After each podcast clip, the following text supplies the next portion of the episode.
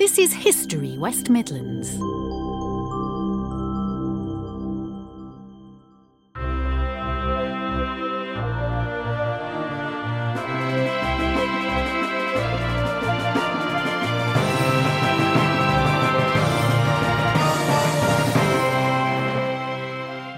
The 400 year long Roman occupation of Britain transformed the country's economic and social life as people from across the Roman Empire brought with them new ideas, products, and amenities such as public bathhouses.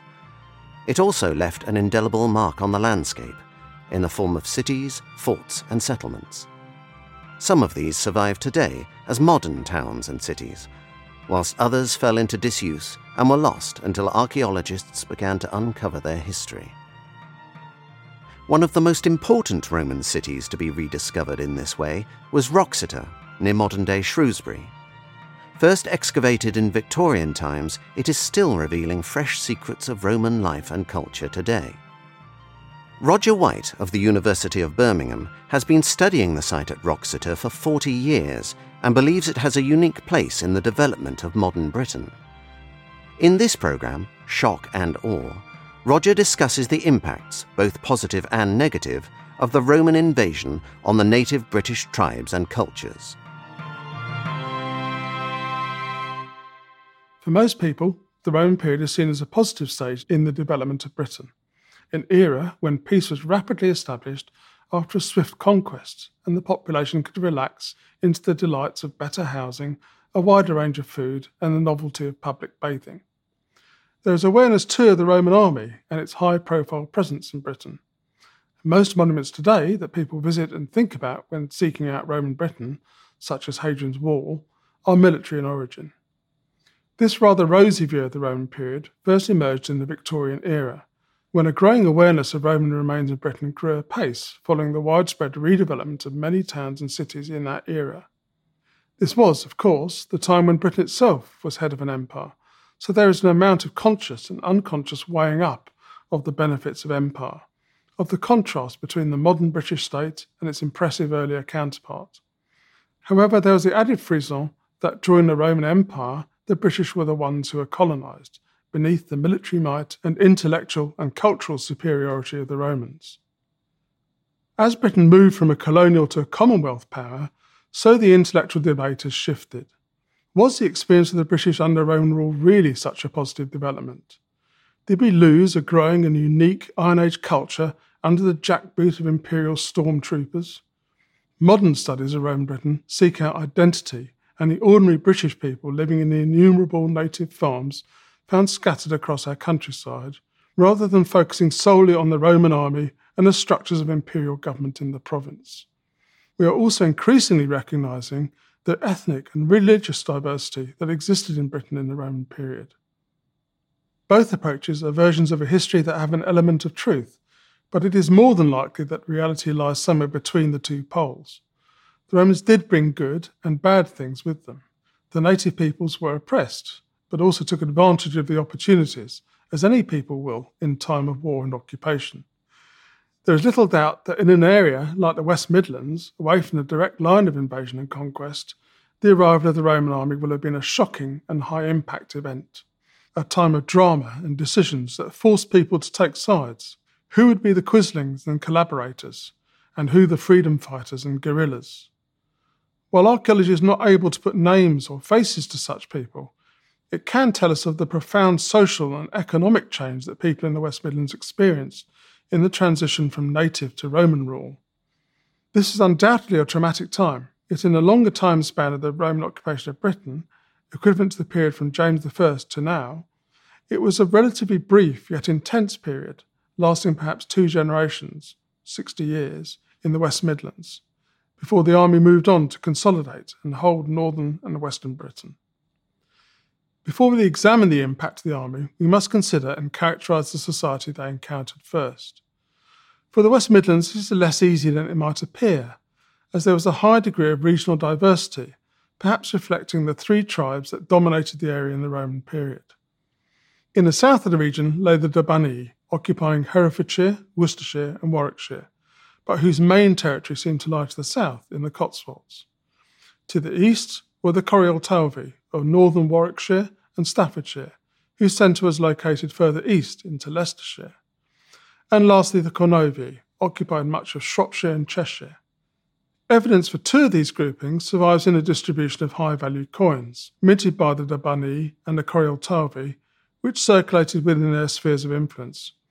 But it seems that the Cornovii did not issue coins at all, nor do they seem to have used pottery much, unlike the other two tribes.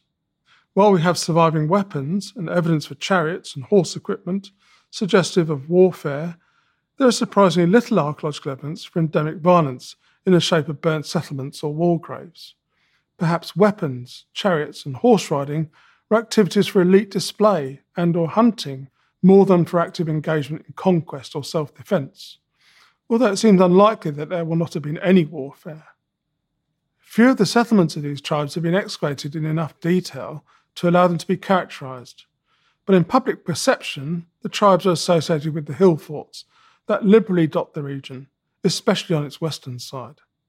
Some of these, like British Camp in the Malverns or the Wrekin and Old Oswestry in Shropshire, may well still have been occupied, but there is increasing evidence for the higher status families living in small, detached, and stoutly defended farmsteads, often protected by one or more ditches and banks.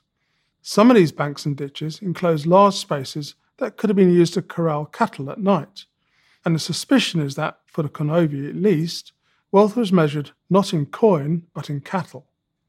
Only a few industries can be attested for these peoples. They worked in fine bronze casting and ironsmithing, the latter produced in large quantities in centres such as Weston under Penyard in Worcestershire, but also produced salt from the brine springs of both Cheshire and Worcestershire. This important commodity was exported widely across the region and further afield, since salt was essential for the production of leather and for keeping meat. In short, the evidence is that these were well established communities with extensive trade networks, but without direct connection to the Roman world. All that was about to change. The invasion and occupation of Britain by the Emperor Claudius in AD 43 is less famous than Caesar's landings of nearly a century earlier, but the lesson had been learnt that an overwhelming force was necessary around 44,000 soldiers. Claudius's generals also had the advantage of a century of Roman trade between northern Gaul and Germany with Britain, so that there was a clear understanding of how to navigate the channel and where to land safely. Although often crudely characterized as a machine, implying an unbending and inflexible approach to warfare, the Roman army was certainly ruthless and effective, but its advantages on a campaign like that in Britain lay in simpler human virtues. First and foremost, Rome's army was a professional standing army, with agreed pay, terms, and conditions of service and routes of progression. It included citizens, legionaries, and non citizens, auxiliaries, and fought largely on foot, with the auxiliaries providing a cavalry arm. The emphasis on training, discipline, and aggressive tactics made it an overwhelming force against brave but untrained native levies, most of whom are unlikely to have seen significant sustained combat. More than this, though, the army was expected to operate as a self contained and highly mobile force, able to take on enemies swiftly, while still being able to defend themselves through the construction of temporary marching or campaign forts, many of which are known from the West Midlands. Some idea of the speed of the conquest can be gathered from archaeological evidence, which shows that a fortified annex to a fort, built in northern Oxfordshire at Alchester, on the borders of the West Midlands, was constructed of timber felled in AD 44, only a year after the first landing and subsequent short but bloody war against the Catuvellauni. Rome's policy against enemies it's encountered in conquests like that in Britain took three basic routes. First, there was a declared enemy, the reason for war in the first place. In this case, it was the aggression of the Catuvellauni of southeast Britain, who had attacked tribes friendly to Rome, notably the Atrebates of Hampshire Berkshire. The enemy was to be defeated as quickly and as ruthlessly as possible. Its capital at Colchester was taken and its land and wealth confiscated for the state. A garrison was imposed and its fighting men largely taken into the Roman army and sent overseas. Anyone who joined with the declared enemy would be treated likewise. Second, the remaining tribes that the army encountered would be offered a chance to declare their position before being attacked. As long as they submitted, then there was every likelihood this would be accepted, and crucially, their existing elites would remain in place, so long as they were acceptable to Rome. This seems to be in the case of most, if not all, of the people in the West Midlands, since we have no evidence for resistance, and we know from an inscription in Rome that at least 11 kings surrendered to Claudius. The third group were those tribes that were already allied with Rome, famously the Iceni of East Anglia, the Brigantes of Yorkshire, Lancashire, and the Atrebates and Regni of Hampshire and Sussex.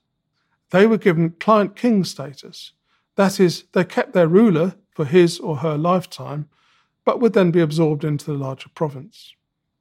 If we assume that the conquest of the West Midlands was largely peaceful, even if there were some clashes and bloodshed, as is implied by the finding of used javelins on the Wrekin, then how was the occupation undertaken? Notoriously, the Roman army is famed for its forts and roads, and there is certainly evidence for both in the region. Surviving forts can be seen as earthworks at the Lunt near Coventry, at Metchley by the University Hospital in Birmingham, and at Walton in Shropshire, for example, while one of the finest stretches of Roman roads in Britain can be found in Sutton Park, Birmingham. Forts and the roads linking them were not located everywhere across the region, however. They tended to cluster in certain key locations, such as around Leominster in Herefordshire, Roxton in Shropshire, or Greensforge and Wall in Staffordshire. The roads might follow existing routes or create new ones, but straight away their construction will have changed the dynamics of the local economy, since these routes brought in goods from across the province and empire to support the garrison now established across the region. This would have included exotica such as wine, olive oil, olives, fish sauce, figs, dates, fine pottery, glassware, and any number of other such articles, most of which would have been strange and new to the inhabitants. Much of this material was supplied to the army itself under contract, but of course the army had to rely on local produce too. Some idea of the difficulties of supply can be seen in a letter written at Vindolanda in the 90s AD, just about the time that Wroxeter ceased to be a fortress. Octavius writes to his comrade Candidus in haste about various deals he has set up. The hundred pounds of sinew from Marinus I will settle up. From the time when you wrote about this matter, he has not even mentioned it to me. I have several times written to you that I have bought about 5,000 modi of ears of grain, on account of which I need cash. Unless you send me some cash, at least 500 denarii, the result will be that I shall lose what I have laid out as a deposit, about 300 denarii, and I shall be embarrassed. So I ask you, send me some cash as soon as possible. The hides which you write are at Catterick. Write that they be given to me, and the wagon about which you write and write to me what is with that wagon. I would have already been to collect them, except that I did not care to injure the animals while the roads are bad. See with Tertius about the eight and a half denarii which you received from Vitalis. He has not credited them to my account. Know that I have completed the 170 hides, and I have 119 modi of threshed barley. Make sure that you send me cash, so that I may have ears of grain on the threshing floor. Moreover, I have already finished threshing all that I had. A messmate of our friend Frontius has been here. He was wanting me to allocate him hides, and that being so, was ready to give cash. I told him I would give him the hides by 1st of March. He decided that he would come on the 13th of January. He did not turn up, nor did he take any trouble to obtain them, since he had hides. If he had given the cash, I would have given him them. I hear that Frontinius Julius has for sale, at a high price, the leatherware which he bought here for five denarii apiece. Greet Spectatus and Firmus. I have received letters from Gleuco. Farewell. Meat, wool, grain, iron, lead, and especially timber were materials that we know the army will have exploited straight away. The last of these, timber, was required in prodigious quantities for the construction of the many forts and for the fortress of 20 hectares at Wroxeter. The construction of the forts will have denuded the forest for miles around, changing the landscape radically, even though much of it was already apparently farmland. The working practices of the army were that the buildings and elements of a fort would be prefabricated at the place of felling and then reassembled on site. As a result, they will have sprung up with astonishing speed and their size will have dwarfed anything that the local people will have seen before. Nothing will have made the presence of the army more obvious to local people. These are the tangible elements that the army will have brought with them, but there were intangible practices that we can also deduce will have had a profound impact. First, the arrival of the army will have introduced the concept of civilian and soldier for the first time, a complete break with native society, where fighting men were farmers too. Soldiers operated under the rule of Roman law, that the natives were expected to abide by too, and clearly had overwhelming force when necessary to impose their will, for example, in seeking the resources they needed. Rome knew, however, that to wilfully antagonize the population was not in their own interests. But trading with people who had little concept of the use or function of money will initially have been problematic. Similarly, soldiers will inevitably have sought to find sexual partners, willing or unwilling. How were unfortunate women maltreated by soldiers or forced into prostitution looked upon by a society that had probably rarely encountered such issues? We can't know the answer, but one can suspect that there will have been such cases, even if regularised by marriage later. These are the negative aspects, but there were positives too. The Romans were very tolerant of the religious views of others, so long as they did not conflict directly with their own or transgress Roman religious law. They will have recognised much in native worship of deities of the countryside, equating their gods with the local ones or directly adopting them, as was probably the case with Sabrina, the goddess of the River Severn. The expression of religious devotion and commemoration of the dead in another introduced rite, cremation, was made manifest by another innovation, written and spoken Latin. Communication between soldiers and civilians is less fraught than we might suspect. Many of the auxiliary troops came from northern Gaul or Germany, and they spoke a language closely related to British, as far as we know. Similarly, the Latin speaking citizen troops, such as those from northern Italy, commemorated on tombstones at Wroxeter, will also have been familiar with at least some British or Gaulish, so communication was possible, if perhaps initially slow. For some parts of the region, the transition to Roman ways of life was quicker and more enthusiastically adopted than in others. For the Dobunni in the south and east, their initial familiarity with Roman economic, social, and religious practices led to a relatively swift adoption of Roman material culture. It is noticeable how much more pottery and brooches, for example, are found in this area than elsewhere in the West Midlands. For the Corieltauvi and Cornovii, the change was slower, and for the more rural areas did not appear to happen much at all. This was not problematic, as the Romans did not force anyone to become Roman or to adopt Roman ways if they did not want to, so long as they paid their taxes. The contrast between the two regions is summarised, albeit cynically, by the Roman writer Tacitus. And so the Britons were gradually led on to the amenities that make vice agreeable arcades, baths, and sumptuous banquets. They spoke of such novelties as civilization, when really they were only a feature of enslavement. It was an agreeable enslavement, perhaps, but the invented words of the Caledonian leader Calgacus, also written by Tacitus, cast a different light on affairs. Robbery, butchery, rapine, the liars call empire. They create a desolation and call it peace.